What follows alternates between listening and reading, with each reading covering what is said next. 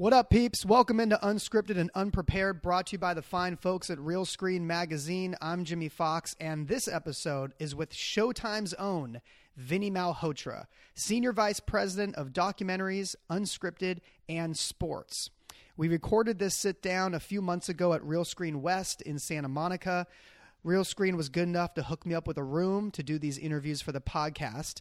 Um, but for some reason, during this particular interview, there were a handful of staff members coming in and out of the room. So periodically throughout the interview, you are going to hear some background chatter. Occasionally, you're going to hear maybe a copy machine in the background. So I decided, let's make it a drinking game. As they say, if you can't take care of it in post, lean into it and make people think it's intentional. So Uh, every time you hear somebody from Real Screen talking in the background of the interview or a copy machine going off during my conversation with Vinny, take a shot. Uh, it didn't take long into this interview uh, for me and Vinny to let our nerd flags fly. We very quickly shared a mutual love for professional wrestling in the eighties. Uh, we covered a lot of topics. We covered Vinny's time at C N N Films, basically launching that division. We also discussed what it's like to be a buyer going to major film festivals like the Sundance Film Festival and looking for documentaries to acquire. We talked about his time at E S P N during the rise of the thirty for thirty documentary series. And from there, we went pretty deep into sports. Some listening to this podcast might think too deep. Uh, we talked about our favorite sports center anchors, the future of Monday Night Football now that Mike Tirico is gone. And we also talked about the future of boxing. Showtime is in the boxing business. So I kind of challenged Vinny on whether or not boxing can survive with this younger audience that has fallen in love with M M A. Vinny is, without question, one of the smartest executives in the unscripted business. It was a pleasure to sit down with him. Hope you enjoy it.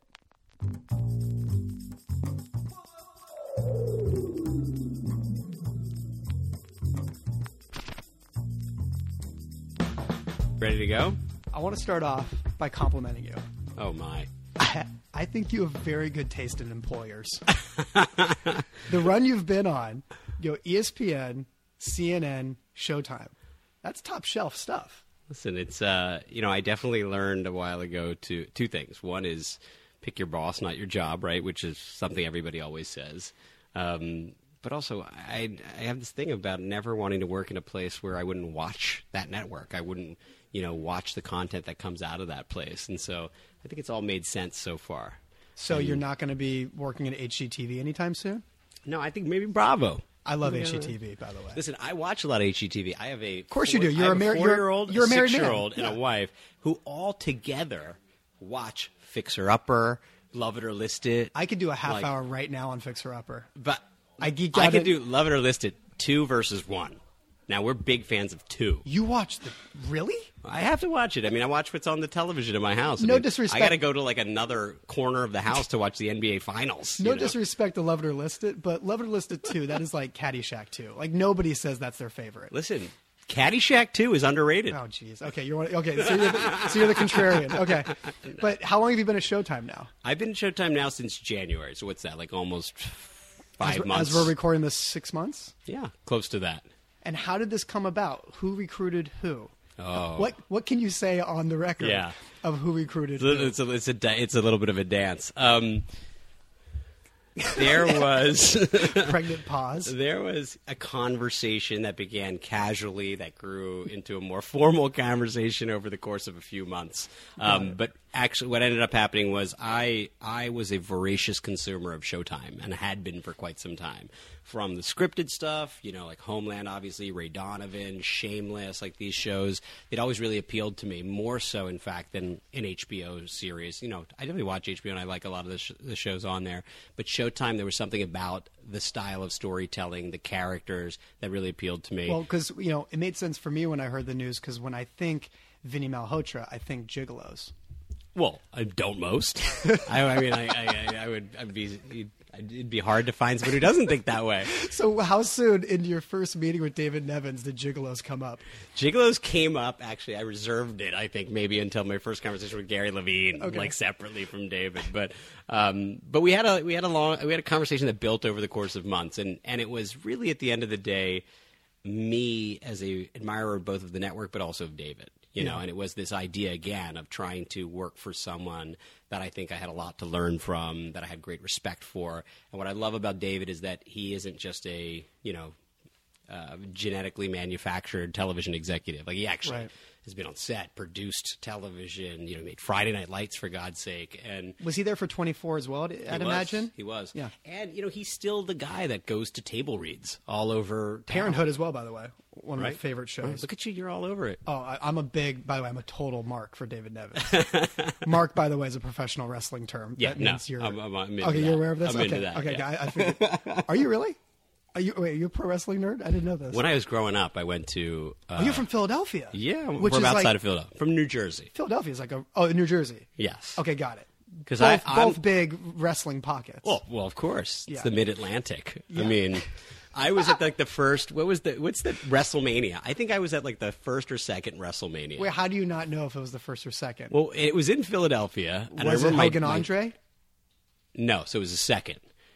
Yeah, it was the second because they were the first and third, I think. All I remember is that my dad took me to I think it. King Kong Bundy. I think King Kong Bundy and uh, Hogan and the and the tournament was the second WrestleMania. Well, holy shit! I, I just stepped into. Oh, am I allowed to curse in your podcast? Yes, you can. T- yeah, I you work can. at Showtime. If we don't drop an F bomb in something, it's no, not, we're totally, it's this not is totally genuine. Showtime. Yeah, how can you not remember who was the main card at the WrestleMania you went to? Because I remember my dad made us leave early because. You know, listen, growing up in the Super Bowl early eighties in Philadelphia, going to a sporting event or anything that was at, like, Veterans Stadium yeah. was slightly dangerous. It's like going to a Raiders game in Oakland. Like, you know, I mean, so I, I think we were probably almost three-fourths of the way through the event, and there was just this chant that broke out, and everyone's like, break his leg, break his leg. It was in some, like, figure four or something like that.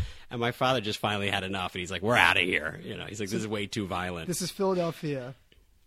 WrestleMania. I'm, yes. I'm, I'm, I'm looking this up right now because I need to know. Oh, wait a minute. You know what? It wasn't W W F at the time. It was the N W A or what was the other oh, league? Oh, okay. So figure four, that made sense because yeah. I was going to say Ric Flair wasn't in the W W E at that point. Ric Flair had a had so a, you went to a Ric Flair fought Road Warrior Hawk. And then Road Warrior Animal okay. and Dusty Rhodes yes. fought the Anderson brothers this in a is, steel cage match. This is N W A. Yes, N W A. And was, then Ronnie so, Garvin had a oh, taped so fist match at, with Tully Blanchard. So, do you remember all okay, these people? Of course. I'm deep tracks here. You were probably at uh, Starcade.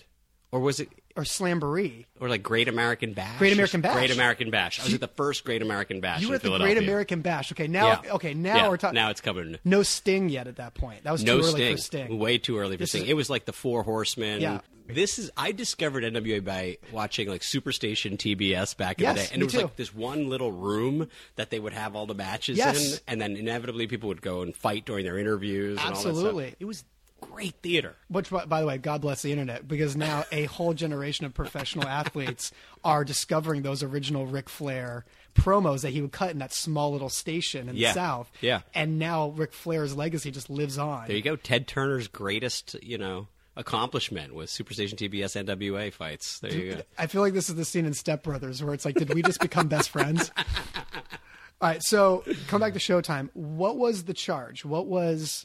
the mandate that you laid out with Nevins when they said, all right, Vinny, we want to bring you in from C N N and really have you spearhead this unscripted initiative. What did they say they wanted to become over the next five years? Well, I never really articulated it in that way, but I think David has always been very passionate about documentary. He's married to a documentary filmmaker. You know, That's he's right. very interested in documentary film and unscripted. I think that it, what was great, what was different from at C N N to Showtime is that I wasn't starting from zero, right? At C N N, there was no original series. There was no such thing as C N N Films at the time when I got there. So we started from scratch, but we started with great desire and great resources. At Showtime, there's a terrific foundation of documentaries and some unscripted. And really the conversation was, are you interested in really getting to the next level? Are we really interested in building the Showtime documentary films and series banners and being on the same platform and stage with the competitors in premium cable and uns- and now streaming, which I think has really grown in that space over the last few years. Mm-hmm. And so that was kind of the idea is the potential was there. I mean, it's a premium cable platform. It's, you know, it's Showtime. Yeah. And so, um, you know, I got, I got in there and very quickly, you know, started putting projects into work, started building up the, um, the documentary films that were in production, uh, merging the acquisitions and, and original productions operations so that we're on the same page. And And I think, you know, eventually the goal is to build a very strong premium brand that I think, for me at least, the, the most important thing about Showtime documentary films is that it's not one-dimensional. What I mean by that, it's not just a, we produce these films, they end up on Showtime. Mm-hmm. It's more, produce these films, be platform agnostic.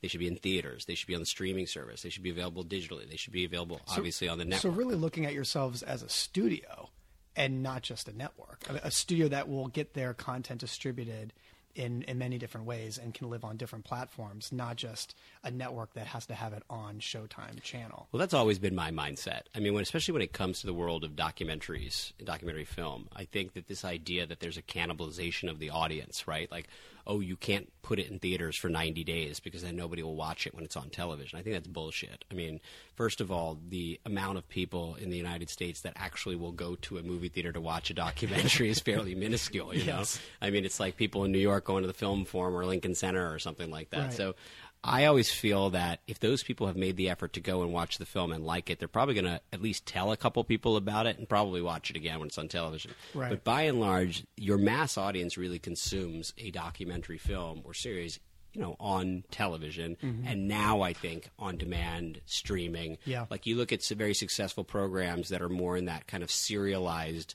limited series arc mm-hmm. of documentary, like a Jinx, a Making of a Murderer, you know, uh, projects like that. I think that by and large people are not watching them in real time. Yeah. Obviously, you got super fans that are really, right. you know, they're on the edge of their seat. They, it's suspenseful. They want to know what's going on next.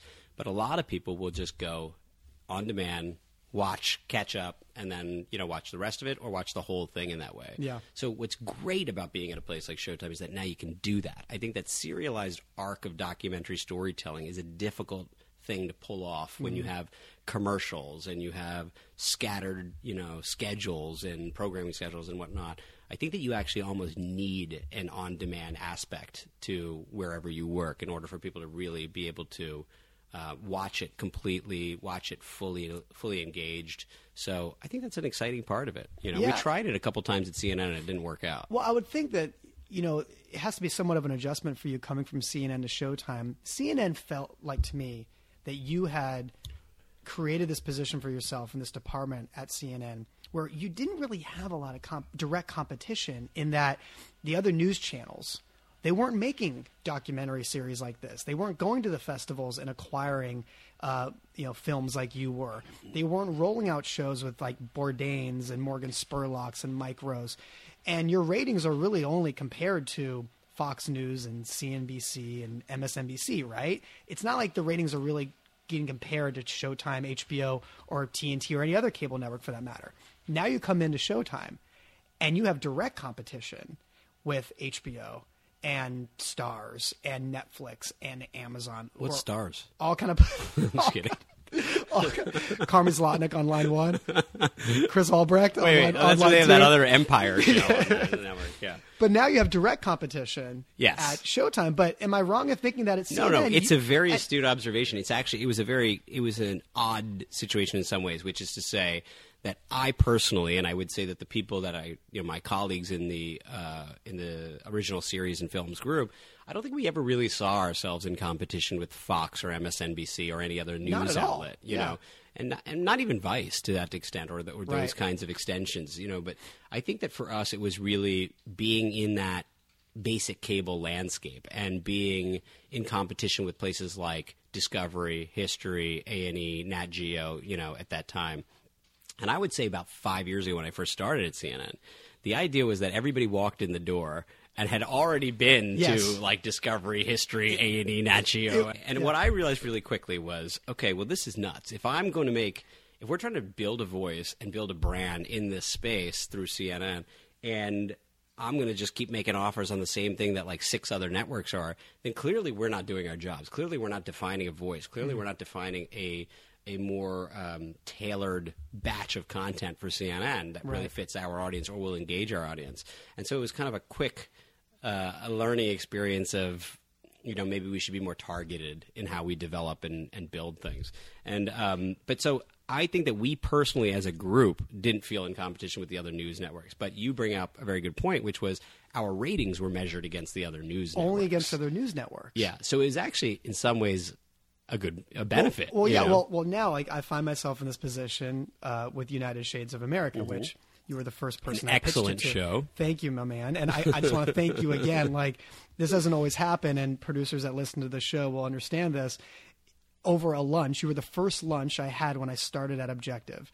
And this was an idea that I just had with, I wanted to do a show about race relations, but not do it in a heavy-handed manner. And I thought that we could fit it into the the lens and the format of the travel logs you guys had already done with Morgan and, and, and Lisa Ling and, and Bourdain, uh, where I wanted to have an African-American comedian and travel around the country, talk about different issues.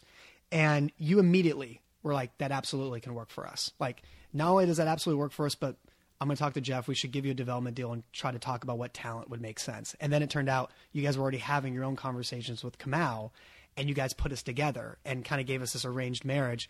But I want to thank you because, again, it was just me with a one-pager, and that doesn't happen.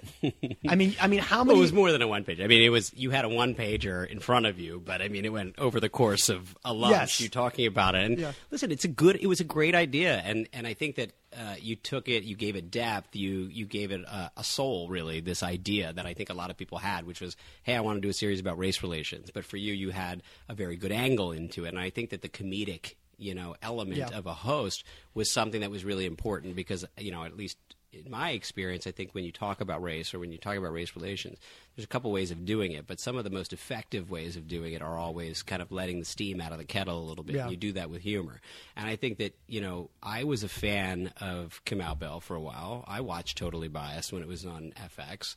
I thought that there was a good place for Kamau somewhere. And for us, we thought that maybe he would be a, a, a great, diverse Uh, and by diverse, I don't just mean by race, but by tone and, and, and approach yeah. and viewpoint, exactly, for a place like C N N.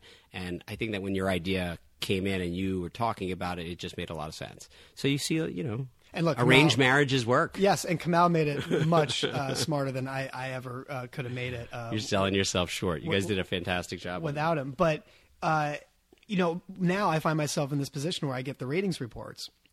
And the ratings come in, and on a like cable level, yeah, the ratings for our show, not not that impressive when you consider like the vast majority of cable networks and, and the ratings that come in. But then they send us the ratings compared to the people they care about, which is Fox News and all the other news networks. And we're winning our time slot every Sunday. So like the numbers will come in, and I'm used to just looking at like cable as a whole for our right. ratings, and I'm like, okay, well, you know, we're not we're not getting a million people an episode, you know. Just take the slap on the back, and then, right? and, then, and then they sent me the, the email from, like, you know, research, and they're like, congrats, you guys won your seventh Sunday in a row for the time slot. And I was like, oh, okay, that's all that matters. I will say, though, that at C N N, I think one of the things that is undervalued is the C U M E rating. I mean, mm-hmm. like, they run it enough times, and enough people eventually at some point in time yeah. watch some, if not all of it. I think, you know, at the end of the day, you see a big number. Like Blackfish, for instance, that film right. that we did at C N N Films. Fantastic film, riveting, great, great um, issue to take on, great storytelling. I think cumulatively over the amount of airings, maybe twenty-five to thirty initial screenings of that film on C N N, I think they reached like twenty-five million people or something like that. Some ridiculous Jeez. number of people that at least sampled it, like right. watched a few minutes of it, if not the whole thing. But I think that that's where C N N is a powerful platform, is that occasionally you have some content that really crosses over. And when it does, it's like wildfire. Did you acquire that or did you guys... It was the, from the first beginning. acquisition we made under C N N Films. Wow. It was at Sundance Film Festival. And I can still remember being in that theater. It was the Temple Theater, which is a little bit outside of the main drag in Park City. And we went in there. It was a night. We started watching it, and like fifteen minutes into it, I was essentially I essentially got up and like walked out, went looking for the sales agent. I was like, this is going to work for us. Let's get it. And I can still remember at the end of the film walk, walking back into the lobby and seeing all the buyers that were kind of hovering around, thinking about making offers. And I remember that there was uh, there was this one woman in the lobby, too, who was kind of – you know, going around and talking to different people and talking about, you know, partnerships, and eventually p- approached us and said, if, you know, would we be interested in partnering with her? And we were trying to buy, you know, all the rights and maybe partner with a theatrical distributor. But that person was Lisa Nishimura from Netflix.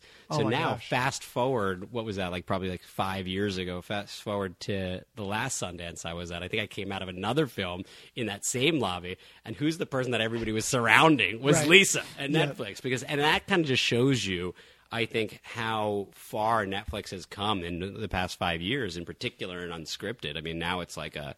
You know, they have a voracious appetite for it. Okay, so so kind of explain to me how this festival circuit can work now with, with deal making. So you go and you see what you think is the next Blackfish, right?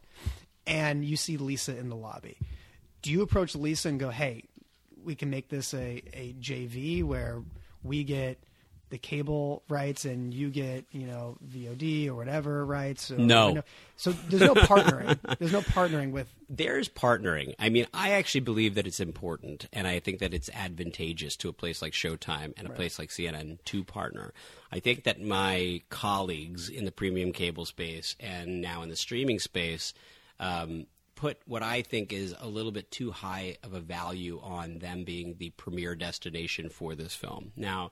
I think that that's fine. You know, you can do it that way. But what I've learned is with the filmmakers that I like to work with and the people that I think are the best storytellers in that space, you know, they covet and they want a theatrical exhibition for the film, whether right. it's a full one for ninety days, whether it's a short one, whatever it might be. So I've always found it to be, like I said, advantageous to partner with a distributor, like a Magnolia Picture, mm-hmm. you know, or someplace like that. Lionsgate we've partnered with in the past.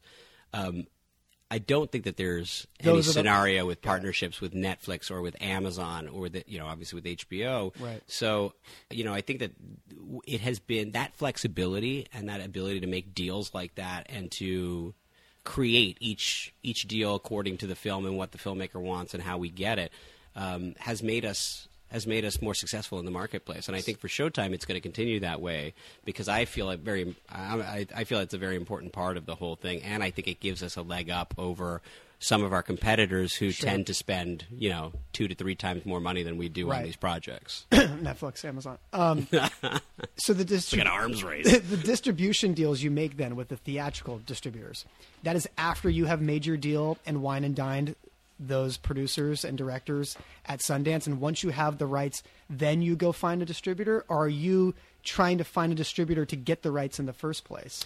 It's it's different each time, okay. right? So I think that here's how I would approach Sundance, right? So in the bubble of Sundance, Sundance is a crazy environment when right. you get, especially with documentaries, because what I find is the demand almost outweighs the supply of yeah. what are those top-tier films that everybody wants. What's the breakout hit? Like, Blackfish was a breakout hit. Um, this year, I would say Wiener was a breakout hit. You right. know? So in a lot of cases, um, we, networks and some distributors, will get a look at some of the films in advance. Right. Um, And sometimes the bidding and the bid deal-making starts at that phase. Before the screening even happens. Like with Wiener, for instance, we bought that film in advance of its premiere at Sundance. And now I actually believe that had we bought it in the in the environment of the premiere in Park City, we probably would have had to pay way more money. You know, right. But you take a risk early on something because you like it, you think it makes sense for you. But, you know, the I guess the, the real hot and crazy deal-making sessions are when something premieres. People weren't really expecting it to be as successful as it was. Now it's like a feeding frenzy. Right. Now it's like everybody's on this film. It's It premiered well, got a standing ovation. It's now the hot title for that day. Now you've got everybody going to condos in the middle of the night and making deals that go all through the night. So all these stories that you hear are actually true, right. you know? I mean, some are pretty legendary. Like you've heard the stories of Harvey, Weinstein, and those guys. I was at you know, Sundance like... this last year. I saw you there because Shades, Shades premiered there. That's right. and... uh I was at the Weinstein uh, N F C A F C football party, which is the only party I really care about. That pretty much, yeah. While I'm up there, I, I got to watch the game. That's games. What I love about you. And uh, I'm sitting there next to David Glasser, who runs Harvey's company. Right. And, of course, like in the middle of the game, somebody comes over to him and whispers in his ear. He's like, I got to I gotta get going. I gotta, I gotta, we got to go watch something. Yep. And him and Harvey had to leave their party, go downstairs, go on a laptop. Like how I pitch my shows at Real Screen, go on a laptop and watch an advanced copy of something with right. headphones on. And they were gone for like thirty minutes. and then like came back upstairs and David was like, ah, it was awful. It was awful.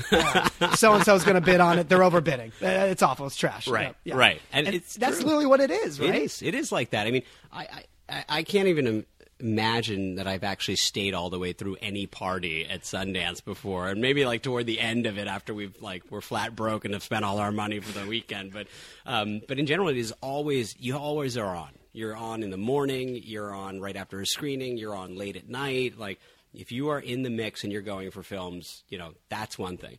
Then there's the other aspect of it, too, which is if you're bringing a film to Sundance. So let's right. say you've produced a film, you're bringing it in, and now you want to sell rights against it. So now right. you're you're in a whole different position, which is now you're sitting in the theater thinking, I really fucking hope people like this film. Right. And then we start getting offers, and then you're fielding the offers, and then you're working right. with the filmmakers. So it's been fun to be on both sides of that process. Right. Um, but I can tell you, like, when I tell family and friends that I'm going to Sundance, people are like, oh, boo-hoo, you're going to Sundance, you just get to watch movies the whole time. It's just so not like that when, when you're actually in it, in the thick of it.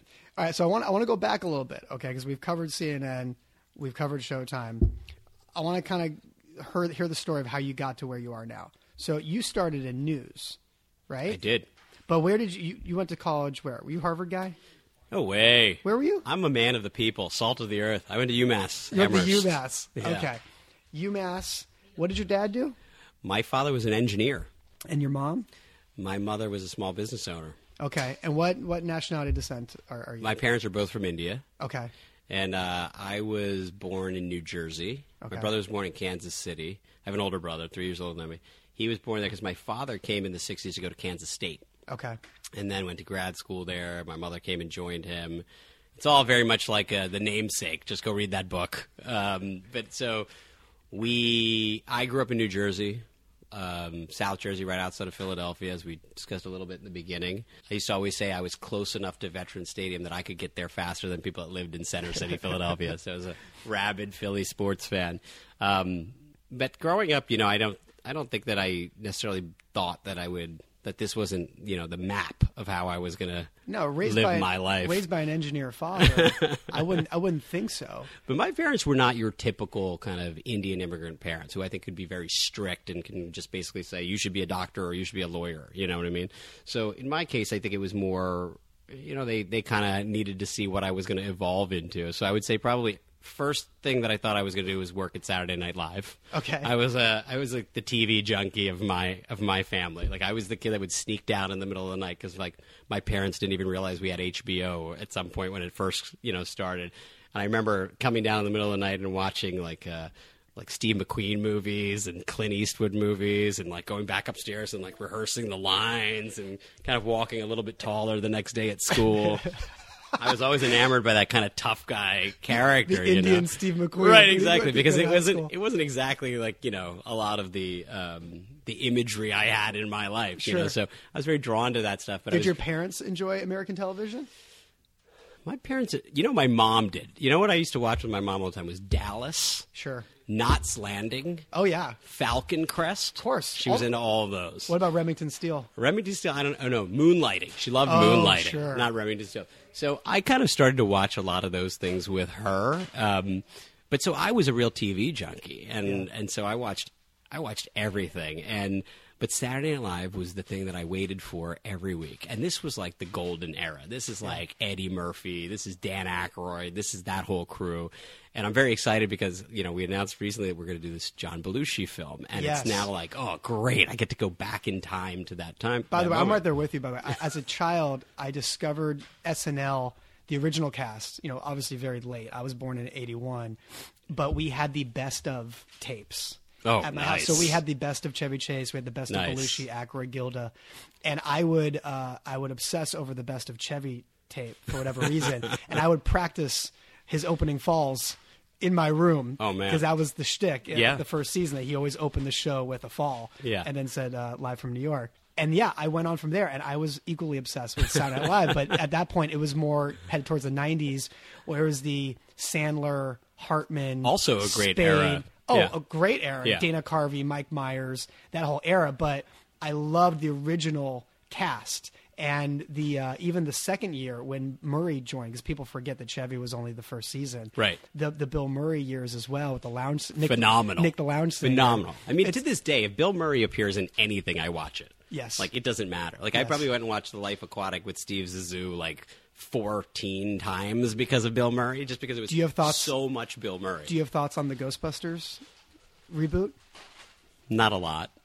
I like the original. But I, I will definitely kind of, you know, I'll definitely watch the new version of it. But yeah, I haven't really paid too much attention to it. I have my, I have, I have my. Uh, conflict, you have your thoughts. What are what is conflict your conflict of emotions on it? Well, okay, I, I have to get past the fact that I'm an original fan, right? And that I don't think the studio really cares about appealing to the original fans. My case in point is how many women in your life, Vinny, have you ever talked to about movies and you ask them, what is your favorite movie? And that woman says Ghostbusters. Uh, probably none. None. I yeah, love the Don't fem- be sexist. I, no, I'm, I'm not trying to be on sexist. On your own podcast. That's the thing. I'm conflicted because I love the female empowerment of it. There aren't enough good roles for women in Hollywood. I, I like there that. There you go. Put that disclaimer in there. Totally. I, I, I totally appreciate it. But at the same time, it doesn't really appeal to the core fans. No. Of Ghostbusters, who are but how dudes. Many reboots do appeal to core fans? I mean, at this point, yeah. it's that it's that mind-numbing, endless chase of the millennials. Really, it's like, right. well, who do they like? You yeah. know, what's the new person? What's the new cast that they would that would appeal to this generation? So I don't really feel like when people do the reboots that they're actually really thinking about it. You know? I got. I, I have to reserve. I have to reserve my opinion until I see it. But from the trailer, it doesn't look like this current cast in this reboot have any prior knowledge of the original cast. Now, if you had told me in the trailer that this movie are, you know, Kristen Wiig and and, and Melissa McCarthy are these nerd, nerdy girls mm-hmm. that grew up in New York and watched Peter Venkman and Egon and Ray Stantz take down the Marshmallow Man and save New York. And ever since then, they've been obsessed with paranormal activity. Then I'm I'm all in then because in. it's it's a nod and a tip of the cap to the original. But from the trailer, it doesn't look like these current characters have any knowledge of the pre-existing characters thirty years ago. I think you've given the studio publicist the playbook on how to get you to, into the into the theater. I've clearly spent way too much time thinking about this. Now, if your daughter was a little bit older, because I know your daughter's very young, but if she were a little older and you yeah. could take her to Ghostbusters, you would. You'd go like oh, opening absolutely. weekend, right? And it'd be the coolest thing, just like the... And that's how they're getting the original fans. Just like the Star Wars reboot. Right, that, right. You know, that new character, she is now one of the coolest characters in the history of the Star Wars universe. Right. And you have a generation of women now that are going to grow up on that yeah. and realize that their characters they can look up to in film aren't just always, you know, the quirky Reese Witherspoon in a, a rom-com. Right. You have badass lightsaber, you know, Ghostbuster, you know, blaster-wielding women that can take down paranormal activity. Kick ass. Um, so, yes, I was T V junkie. Um, but one of the things that my father always watched and made me watch was sixty minutes. And so as a kid, I always, I was always around news and hearing my father talk about it. And, you know, he would, he, you know, that whole thing about don't talk about politics at dinner parties and things sure. like that. Like, my father didn't give a shit about that. Like, it was just always like an endless, like an argument with somebody. Right. So I kind of had that in my mind. And I think I got a little bit involved in like my school newspaper. And then I remember I went to college. I studied pol- political science and, mm. and eventually was led to, uh, I, I don't even know how I ended up with it, but I got an opportunity to be an intern at A B C News. Got it.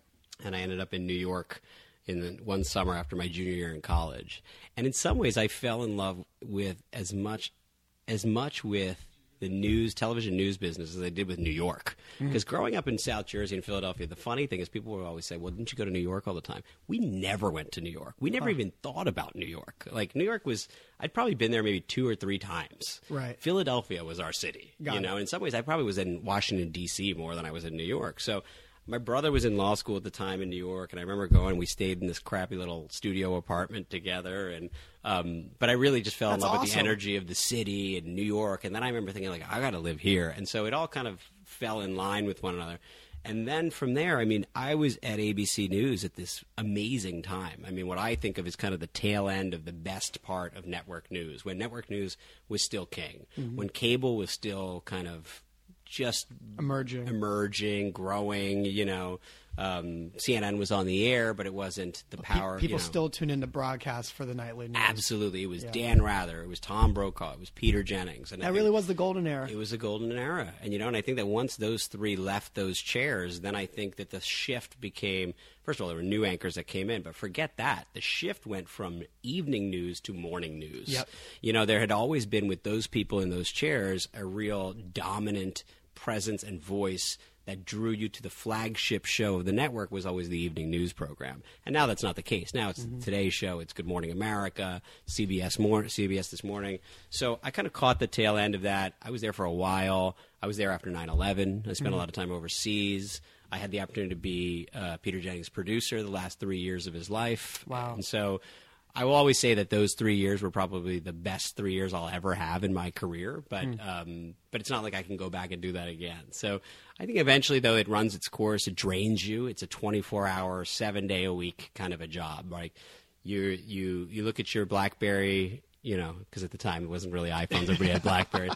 But you, your BlackBerry was the last thing you looked at at night, and it was the first thing you picked up in the morning. And yep. It was always like, what did I miss? Right. Like that was the mindset. I've been asleep for six hours. What did I miss in the middle of the night? Right. You know, um, and inevitably you missed a couple things. You know, and and also you'd get called. You know, you'd be at somebody's wedding on a Saturday. You get a phone call. Yeah, and you'd be like, after a while, the question was just, where am I going? You right. know, like what happened, kind right. of a thing. But that burns you out.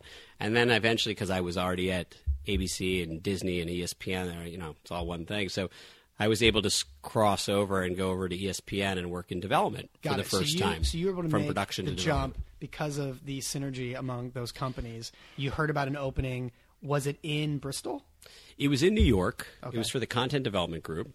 And there wasn't really an opening. I think I probably worked it over the course of six months and became, you know, kind of open to position within one group that I really wanted to work at. Um, but I had been doing some work back and forth with them because I'd been running the evening, the weekend evening news. So we shared some resources and everything. So I had some relationships with the people at E S P N. But going over there was terrific in that it was a, a breath of fresh air to, I think, step away from that the chaos of network news. But also, what a great job. Like, you're in content development. You're creating new shows and films and all this other stuff.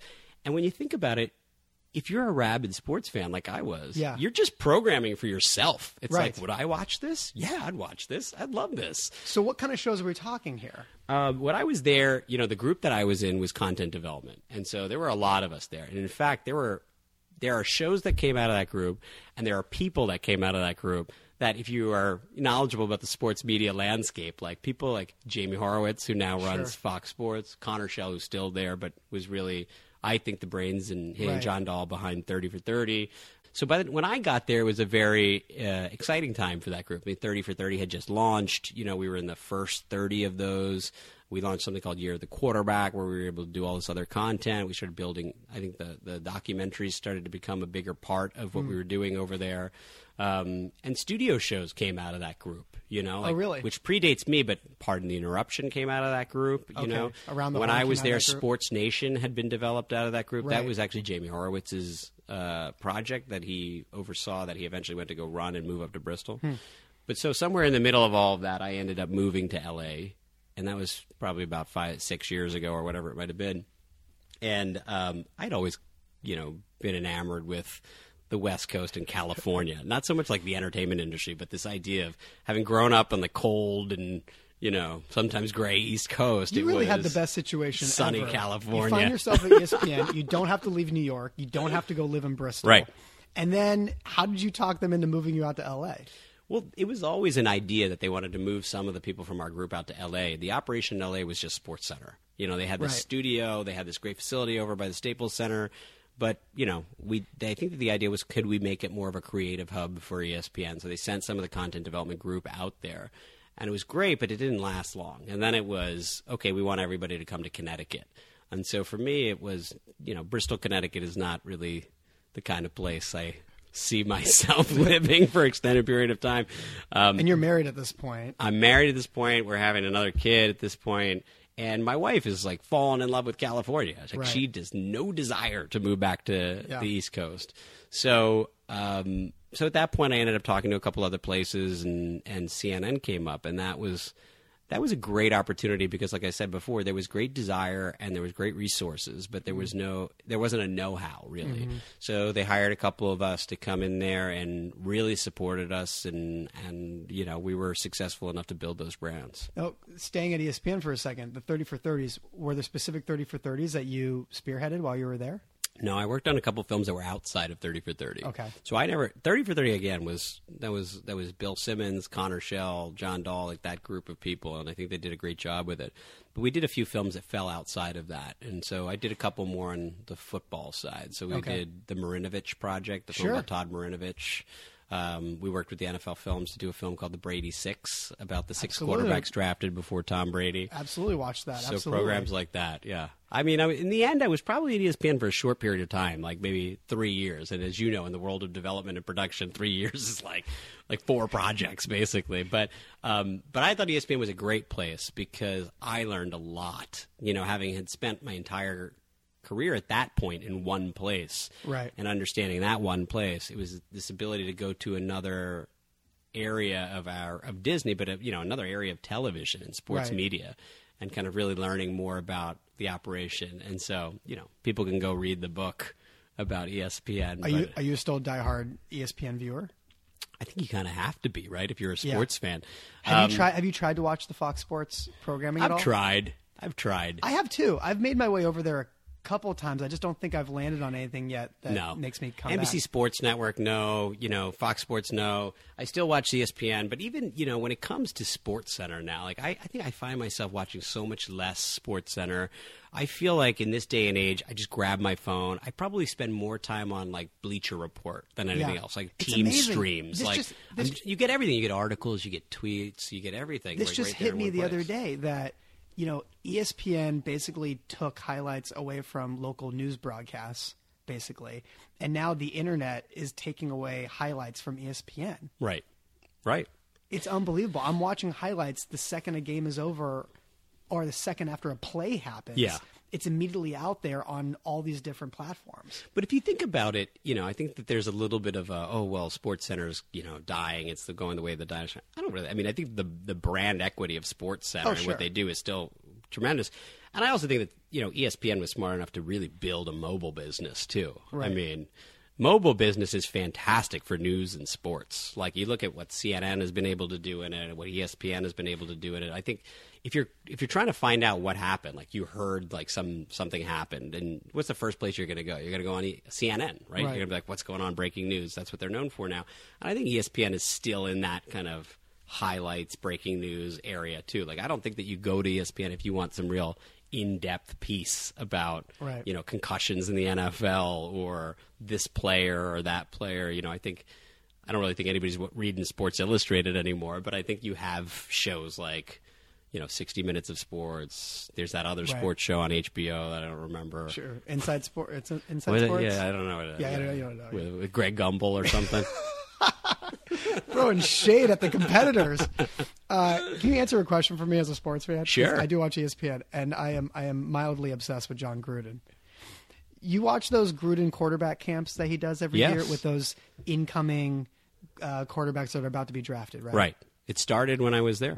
Oh, did it really? Yeah, it actually originated as part of the Year of the Quarterback project. Okay. And then it carried, you know, had a life of its own beyond that. So this is perfect. So they will do like eight episodes where Gruden brings in all these different quarterbacks and works with them individually and basically grills them, right? And he goes through their tape and he asks them questions. He puts them up on the board, has them draw up plays. Okay, that, that I all understand. Then he takes them out to the field. Right.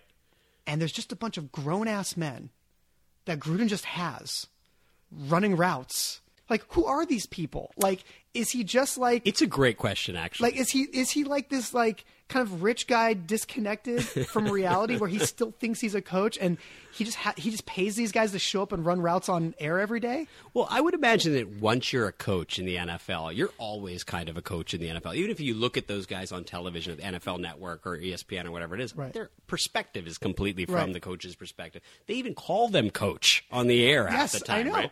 But those guys that you see running those routes and doing all of that stuff, up. Those guys are people that are playing in, say, the Arena League. Yes. They're people that were are, are trying to walk on a team. They might be college receivers from a local college. I get the impression that Gordon just knows these people. Yeah, I don't know. I get the impression that they're not just there for the purposes of when they film. Like I get the impression they're like there all the oh, time. Oh, they just like hang out at yes, his office. That, like literally, that, that, the Gruden's just like writing up plays on a napkin and like, hey, I want to run this with the boys, and just has them there at his disposal. It's like the equivalent of in The Jerk. I know you'll get this reference. Yeah. In The Jerk, where he finally gets rich and he has his own disco hall with his own disco dancers. That's what I feel like this is for Gruden, where he just pays these guys to be there at his disposal. I will say he is a hard-working man. Yes. John Gruden is a hard-working man. Clearly. I mean, John, like, I believe Gruden shows up at that office and, like, when it's still dark out yes. at like four thirty or five o'clock in the morning. I feel like he still, still watches tape. Yeah, I feel like he still goes through the same routine. I believe he does. That I mean, he always did. And that's why he's so good on Monday Night Football. Is that he's he prepares for it like he's preparing for a game. He prepares for it from that coach's perspective, and and I just think that that's why he was instantly successful in that role as being basically the new version of John Madden. What are your thoughts on Mike Tirico leaving E S P N? I think that that's a shame. I mean, I think that team of Gruden and Tirico is a terrific yeah. broadcast team. This is a you big know, deal. One of the that, best. This is a big deal that I don't think a lot of people seem to be talking no. about. Is that somebody is replacing Mike Tirico? Yeah, as, who is that guy? They I haven't named know. it. No, they, apparently they have some guy that's replacing Tirico who I've oh, never already, heard of. Did they announce it, or is that still just rumored to be? I don't know. I, I thought that they had announced it already. Okay, because there was definitely some down years when they were figuring out the booth. Did you not like the Dennis Miller the Dennis experiment? Miller experiment, the, the Tony Kornheiser experiment. I mean... The, all right, which one did you like better in the booth? Who else? Jaws was in the booth for a while with Gruden. Don't say anything bad about no, Jaws. No, I love Jaws. He was a Philadelphia Eagles. No, I know. He's your Philly guy. He's a Hall of Famer. I love Jaws, but why wasn't the booth big enough for both Jaws and Gruden? All right, but who did you like better in the booth? Dennis Miller or Tony Kornheiser? Because they essentially played the same role in the booth. I think I liked Dennis Miller more, because I knew what I was getting with Dennis Miller. Like, I wasn't expecting him right. to give me great sports insight. Right. I was just expecting him to give me, like, shtick. Just to be irreverent. With and... Tony, I was more disappointed because I am a huge Kornheiser and Wilbon fan right. from P T I, and it was disappointing to me that Tony didn't fit in in the booth. So there was a letdown. I couldn't be let down by Dennis Miller because I didn't expect much yeah, from Dennis Miller. A low bar. Yeah, I just kind of like, he's just there to tell jokes, right? Like, he's not actually there to, you know, yeah. teach me anything. Yeah. I was more disappointed that it didn't work with Tony because I'm such a Tony fan. But you just could kind of tell that some people work in the booth and right. some people are better in a studio. And some people are better just as, you know, roving reporters. Right, right. Sideline reporters. Give right. color. Like Tony Siragusa. Siragusa, whatever his name is, the Goose, yeah, on Fox. I love that that guy's down by the field. Yeah, you know, like if there's a scrum or a fight or something, he's like right up in it, giving Can you the detail. Can we find a way to get? Is it Gus Johnson? Gus Johnson, who does the great play-by-play. He does the great, and play-by-play. He was great for March Madness for years. Yes. Can we find a way to get him hired by E S P N, get him out of his Fox deal, or whoever he's under a deal with right now? Well, I think that E S P N's, in, you know, it's going to be a tricky time for them again. I think that they really found a rock-solid duo in Tirico and Gruden, and my understanding is that they really got along really well with one another, and great respect right. for one another. So I don't know what it's going to be like now. It's an interesting time. I feel like we are watching a new era of E S P N unfold because you have Tirico leaving, and now they're starting to drop rumors about Berman finally leaving.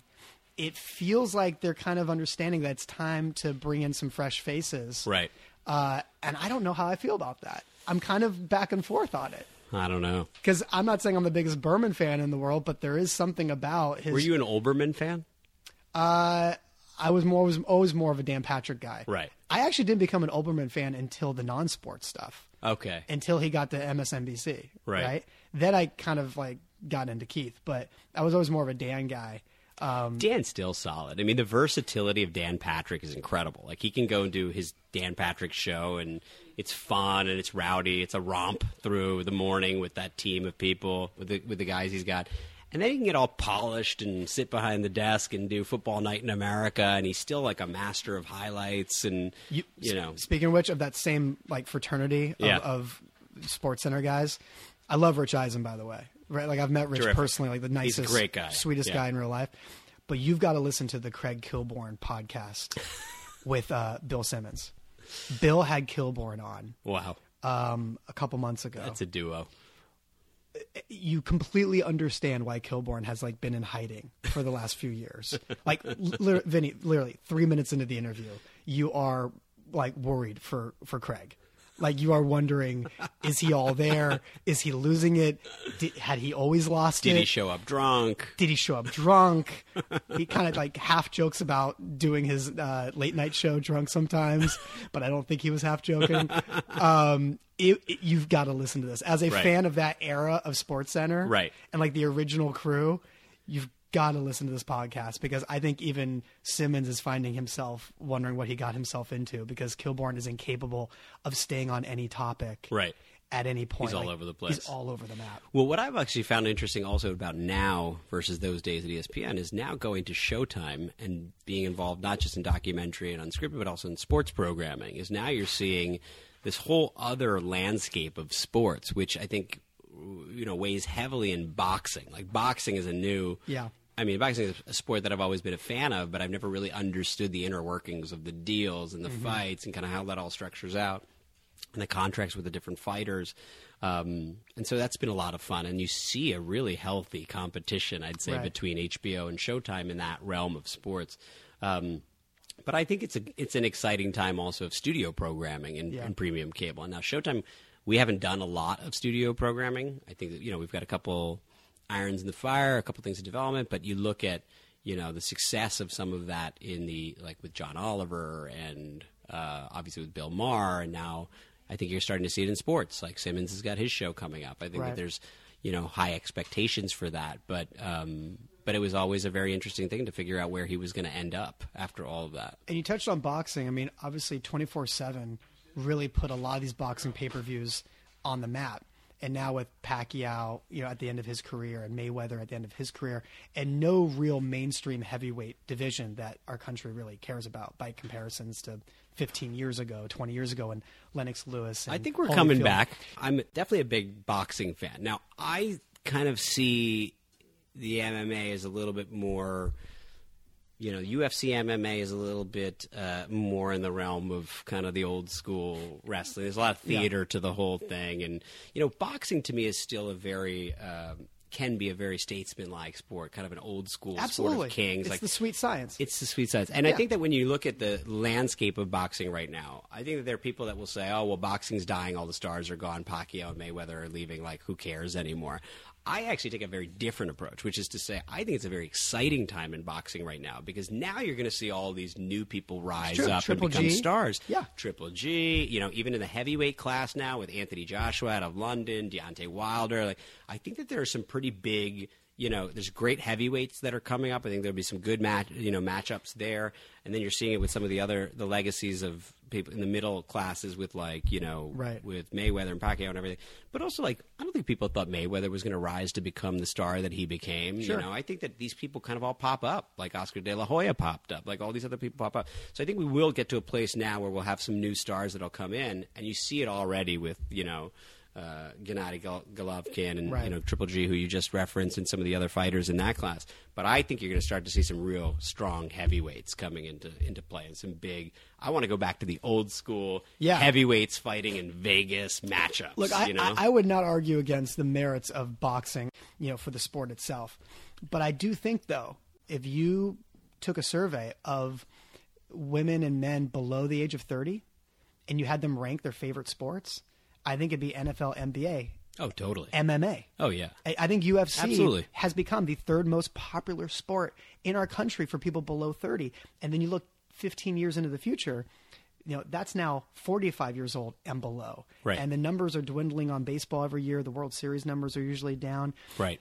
M M A, out of nowhere, has come from fringe sport, W W E adjacent sport, to now I think it's going to be in ten years, like the bona fide third most popular sport in our country. But I, I, and I completely agree with you. I think that a lot of it, and it's good for, you know, the purpose of this conversation too, but a lot of it is rooted in storytelling, right? Yes. Like, the thing is, football, they're great stories. They're great characters. They're all American, right? Yeah. Like, it's all, you know, the problem, you know, the issue really with baseball is that it's, there's been a globalization of baseball, right? Mm-hmm. Like, some of the best players – you know, get up there. Some of the greatest pitchers in Major League Baseball go up for their press conferences afterwards with translators, right? right? There's a there's a degree of separation there that I think is lost. Mm. And I think that, you know, with football, there are amazing characters. You build stories. You have things like Hard Knocks. You have, you know, in college football now we do a season with, you know, so you really get in there into the programs, the coaches, the players, the owners. Like right. Jerry Jones is a huge character.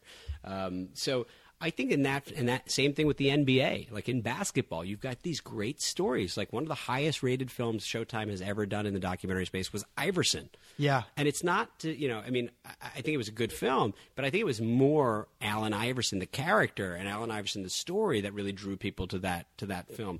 So I think that when it comes to um, to to boxing also, like I think with the M M A, there's a good story there. There are really great characters there. You know, they're very outspoken. Even Dana White is outspoken. Even the yeah. head of the organization is. So I think that with baseball in particular, they need to build the storytelling. They need yeah. to kind of go back and tell some of the more glory stories, not just Jackie Robinson, but get to like Mark McGwire, Sammy Sosa, get to some of the more contemporary stories and start to re-engage fans in that way. Like I think that that's where there's a loss. And I think that the same thing on boxing, right?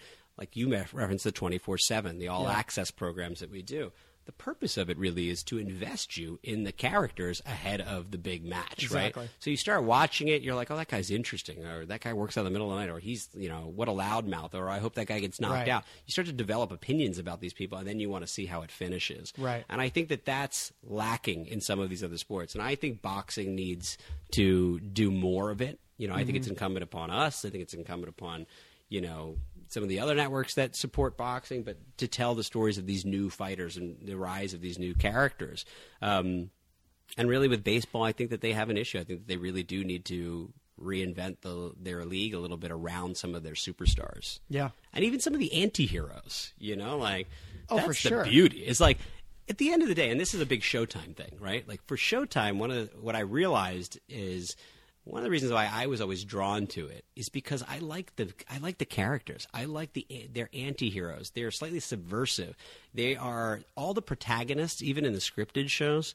What I like to say about them is they all have dirt on them. Like, you know, right. Ray Donovan murders murdered a priest, you know? Like, oh, so that's a spoiler for anyone who doesn't see. But, um, you know, like Nurse Jackie, like, great, but she was uh, a drug addict who was stealing medicine from right. the, you know right. pills from the hospital. Right. Um, pick any of them, the, the people from The Affair. Like everybody's got dirt on them. Everybody is like, you know, a little bit of a checkered uh, right. personality, and I think that's what's so alluring uh, about those shows and and about those characters. And I think that Showtime really knows that, embraces that. It isn't just the white hat, black hat, good guy, bad guy, like.